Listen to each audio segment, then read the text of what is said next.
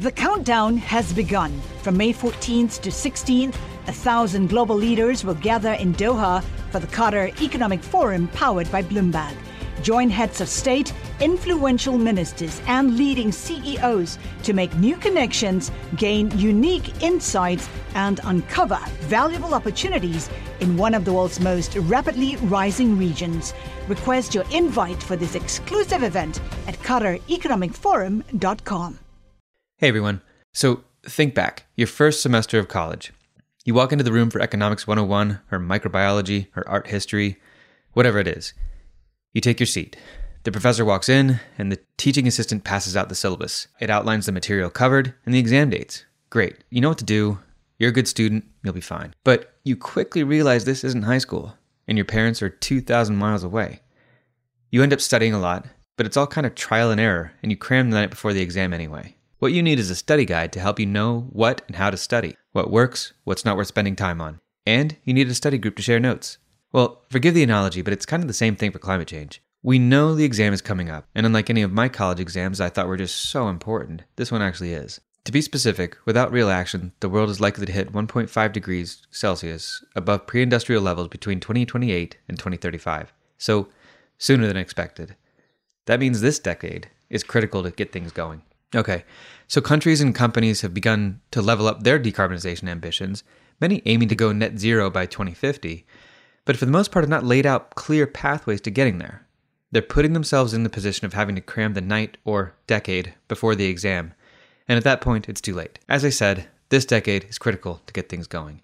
But they need a study guide so they can implement a clear strategy and ace the exam. Well, Bloomberg has that study guide. Today, we've got BNEF Head of Energy Transitions, Luiza Demoro, to talk about the Net Zero Pathfinders Initiative, just launched on the 18th of October. The idea is to provide a resource of actionable policy ideas and case studies of what's worked around the world to help policymakers and other stakeholders design and implement decarbonization strategies today. So, a study guide to help jurisdictions plan their climate strategies and figure out their study groups. And Luiza will mention this again in the interview, but go check it out at bloomberg.com forward slash net zero pathfinders or Send in examples of what's worked for you and your stakeholders at pathfinders at bloomberg.net. As a reminder, BNEF does not provide investment or strategy advice, and you can hear the full disclaimer at the end of the show. I'm Mark Taylor, and you're listening to Switched On, the BNEF podcast.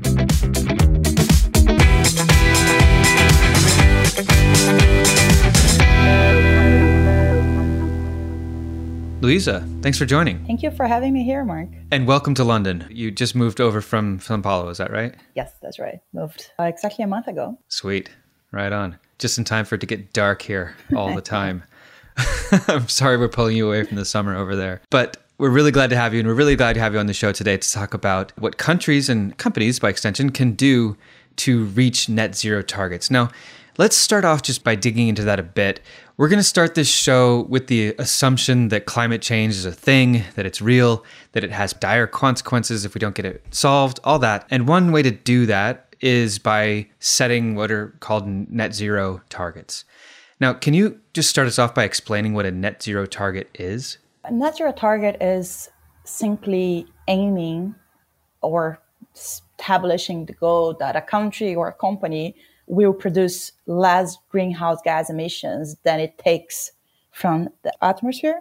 So not necessarily getting to zero, but getting to zero net emissions, which is, by the way, really hard considering how we produce everything today. And when I say we, I'm referring to us as a society, as a as participants of the economy. Yes. there you go.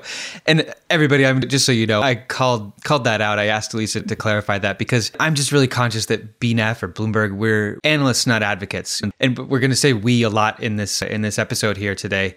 And it's just going to refer to all of us collectively as the human race or, or humans. The reason why I say we is because we or mm-hmm. the word will not get to zero if every single person and company and sector and government player isn't involved in this race. So now that we know what net zero is and, and what it's designed to do, can you describe for us the commitments that countries have made around that? Six years ago in 2015 in Paris, the governments, most governments around the world, have agreed to keep the increase in global warming below two degrees and to make efforts to limit it to 1.5 degrees. Why is that important? Two degrees and one point. This is what IPCC or the Intergovernmental Panel on Climate Change estimate. This is the maximum that we can increase global warming to limit catastrophic climate change effects. So that's why it's important. And I think a basic thing that's important to understand is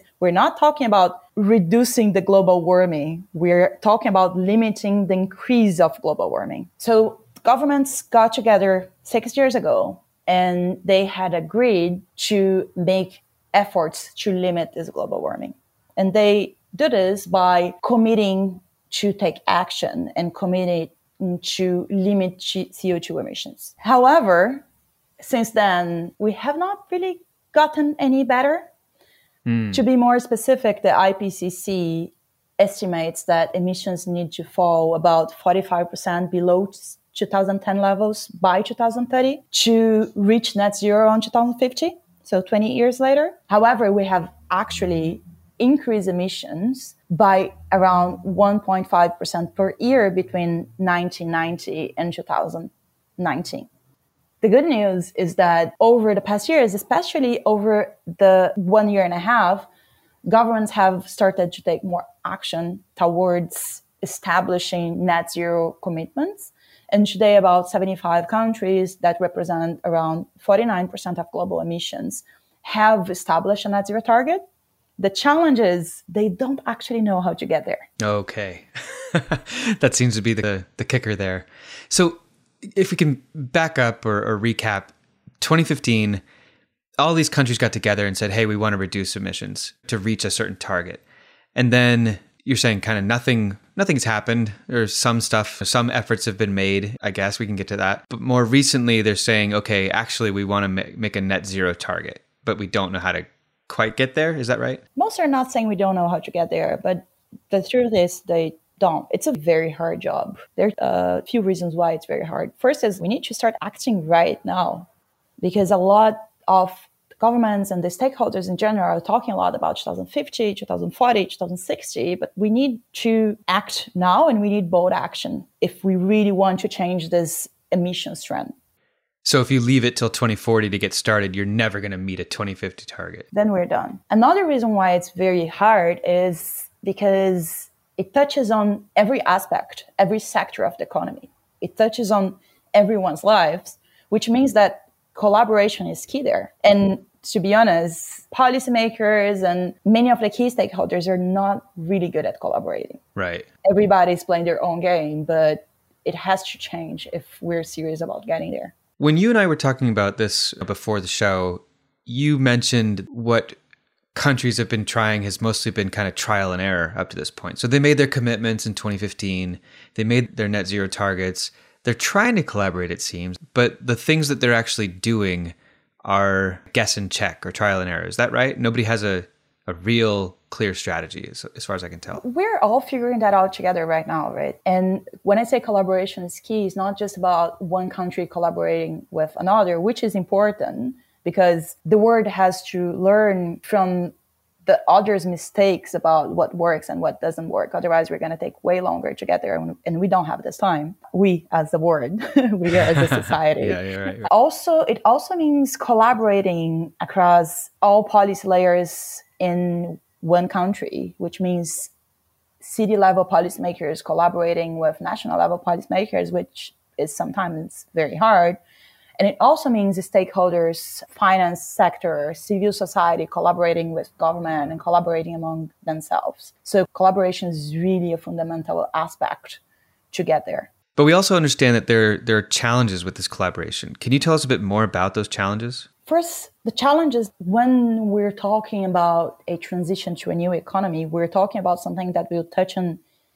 every single aspect of the economy and that will touch on everybody's lives, every industry, which means that it's not a job that can be done in isolation. In practice, we will need to see policymakers interacting with each other. We will need to see city level policymakers working together with national level and international level to make things happen. And we will also need to see the finance sector, the civil society engaging with governments and other players. And to be honest, most of those stakeholders are not very good at collaborating. And the second challenge is that this is not something that we can plan a lot or only plan because we need to start acting right now. So this engagement has to happen right now because policymakers and other players are talking a lot about action for 2050, but we don't have this time to wait. So we need to get started really soon. Oh, wow. Okay. So, how do we get there? How do we get started? This week, we have launched a new Bloomberg initiative that aims to help policymakers and other stakeholders solve those these questions. The name of the initiative is Net Zero Pathfinders. This is a new completely public initiative that aims to help policymakers and other stakeholders design and implement decarbonization strategies today not in 10 years, but today. And we also aim to help those players simplify their search for a climate solution. And we do this by leveraging content capabilities of many Bloomberg organizations and also many of our partners. That's cool. How does it work? Walk me through it a little bit. So, if I'm a policymaker and I want to make use of the new Net Zero Pathfinders initiative, what do I do? Is it like a reference library of like projects that have worked, or is it a consulting service? We have just launched a public website where we highlight the key challenges and the key solutions in the race to zero. And we also have a interactive library where policymakers and other stakeholders can filter by sector, policy layer, and key pillars, which I will touch on in a, in a minute, of net zero strategies and find examples of what is working for others, what other policymakers have implemented that has actually proven to have effect and impact in decarbonizing some sectors of their economy or on leveraging financing, for example, or engaging the civil society to get to some successful decarbonization measure. That's cool. So it's like a menu of things I can choose from that have proven to be successful in other jurisdictions if I'm a policymaker. Exactly. And the way we do that is we have organized those best practices around four key pillars. Yeah, let's get into those. So in the Pathfinders initiative, I guess where I'm getting at is that that maybe this could be a start to the end of trial and error. That there are I think you identified, as you said, four key pillars of things that work. Can you describe those four key pillars? And before I do, we consider those four key pillars fundamental because they are relevant to all key stakeholders of the economy and all emitting sectors. The first pillar is accelerating deployment of mature climate solutions. The second pillar is supporting the development of new climate solutions. Third pillar is managing the transition and phasing out carbon intensive activities. And the last one is creating appropriate climate transition government structures. So those are what we believe to be the fundamental aspects of any net zero strategy that a policymaker or even other private stakeholder can put together when thinking about their race to zero. We're going to take a quick break. When we come back, we're going to make our way through each of these pillars and describe how they can be used to achieve net zero targets. Stay with us. The countdown has begun. From May 14th to 16th, a thousand global leaders will gather in Doha for the Qatar Economic Forum powered by Bloomberg. Join heads of state, influential ministers, and leading CEOs to make new connections, gain unique insights, and uncover valuable opportunities in one of the world's most rapidly rising regions. Request your invite for this exclusive event at QatarEconomicForum.com. Okay, welcome back. Let's just start going through them. So, number one, accelerating deployment of mature climate solutions. When I hear that, I think that just means helping build wind, solar, and batteries. Is that right? It is right. It's not limited to it, but this is indeed a big part of this. In this pillar, we're talking about deploying right now the solutions that are low cost and widely available. It includes, for example, wind and solar technologies, but it also includes storage technologies, deploying EVs and EV charging infrastructure, but also solutions, simple solutions such as bus walking and public mm. transportation, micromobility in general, Also, encouraging sustainable food consumption, which is a key part of getting to zero. To give an example of like why we need to act really fast, under the BNEF's new energy outlook, under the last report's green scenario, we BNEF says that getting to zero emissions requires 1.4 terawatts of renewables added every year over the next three decades. And at the moment, we have less than 1.7 gigawatts. Everybody, for scale, that's just a whole ton of renewables that we are not adding that we, the world, that needs to be added to meet these targets. So there's just a lot that needs to be done there. And to highlight how important it is to act fast and deploy fast the solutions that are widely available right now, BNEF estimates under NEO's Green scenario, the new energy outlook green scenario, that to get to zero, we actually need over the next three decades to deploy per year more renewable energy technologies that we have installed at the moment in the world. Jeez. I mean, I just read yesterday about what is they're doing a trying to do a solar plant in China now that's like 100 gigawatts or something like that. It's gigantic. But what you're saying is that, you know, things like this need to become more the norm than the exception. Number two, what do we got? Number two is about supporting the development of new climate solutions. And here we're talking about developing the technologies that are not widely available or low cost right now, but that will be key in the second phase of the race to zero. And I'm talking here about post 2030. Like what? Here we're talking about low carbon hydrogen. We're talking about carbon capture and storage, about direct air capture, I guess. As well, also, but also like deploying, developing electrification of planes, of ships, mm. of other transports. And it's important to mention that if we really want to get to zero, we need to tackle every sector of the economy, not only the easy ones. So we need to start developing the technologies to abate the hard sectors right now. Otherwise, those won't be ready in 10 years. So these are kind of like where wind and solar and others were you know 10 plus years ago yes right so they're expensive and yada yada but now they're they're cheap and widely exactly. available as you said yeah so just starting down that that cost curve for those other technologies basically. And it needs time right? So we cannot wait to get this done. Number three? Number three is about managing the transition and phasing out carbon intensive activities. And it's about really about two things. First is it's the transition won't be just about adding new clean technologies, we also need to retire and phase out the high emitting technologies that are in are operating today. This includes coal plants, internal combustion engine vehicles, for example, and even high emitting heating sources. So we need to get rid of those as fast as we can and especially start financing new ones. But also it's about the fact that retiring or phasing out those technologies also means that a lot of people will be impacted. So we need to make sure that the transition is fast, but also the transition is just and fair to those business and to those workers that have for a long time relied on those technologies. Absolutely. I saw on TV last night during the Great British Bake Off an advert for the what is it the new ultra low emission zone for London any anything inside the M25 and that's a change that's going to affect a lot of people. And so th- I think that's what you're saying. So it's managing this transition. I remember last year hearing about it, and then they've just been saying this is coming, and then now they're saying, hey, this is coming next week. Yeah, managing I'm the transition. Yeah. Glad I don't drive here. Yeah. Hey, there you go. But a lot of people do, right? And it'll yes. affect tons and tons of people. So yeah, this is super, super important. And honestly, transition is not always comfortable.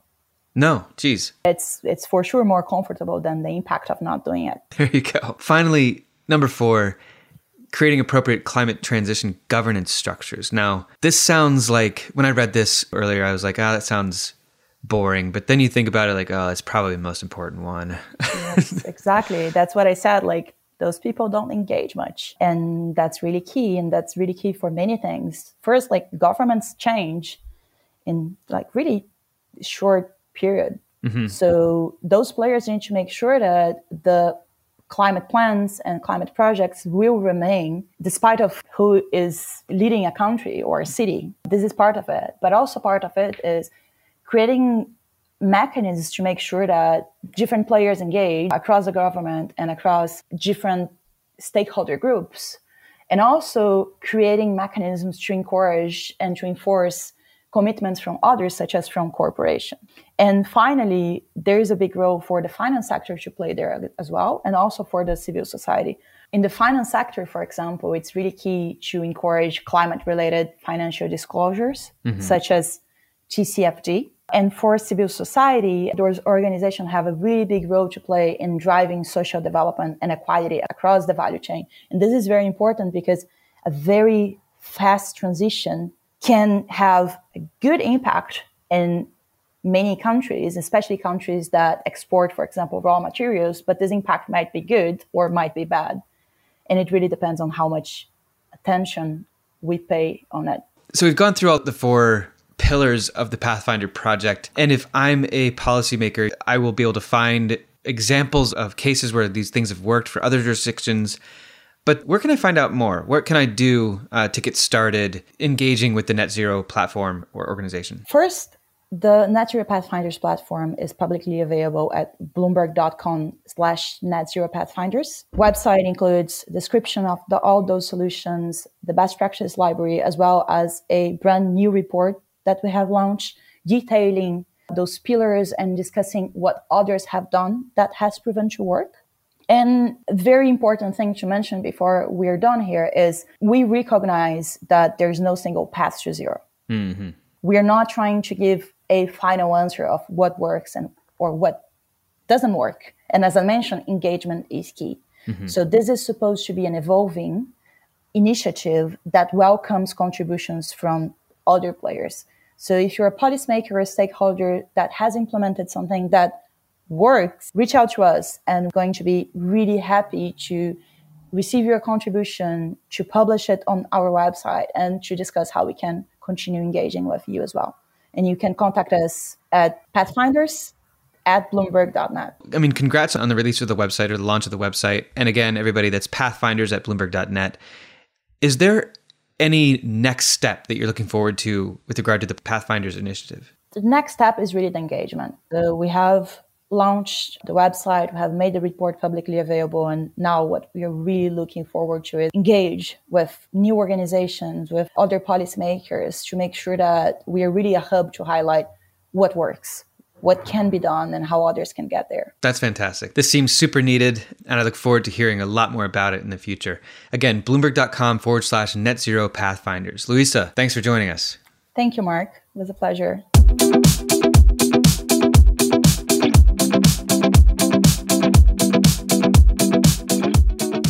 Today's episode of Switched On was edited by Rex Warner of Greystoke Media.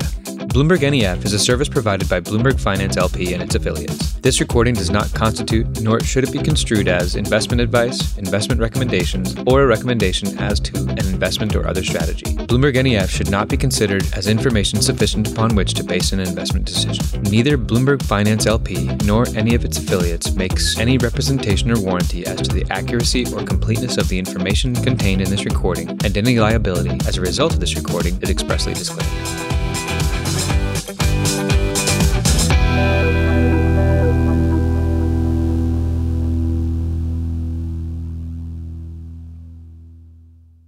The countdown has begun. This May, a thousand global leaders will gather in Doha for the Qatar Economic Forum powered by Bloomberg, held in conjunction with our official partners, the Qatar Ministry of Commerce and Industry and Media City Qatar, and premier sponsor QNB. Join heads of state, influential ministers, and leading CEOs to make new connections and gain unique insights. Learn more at QatarEconomicForum.com.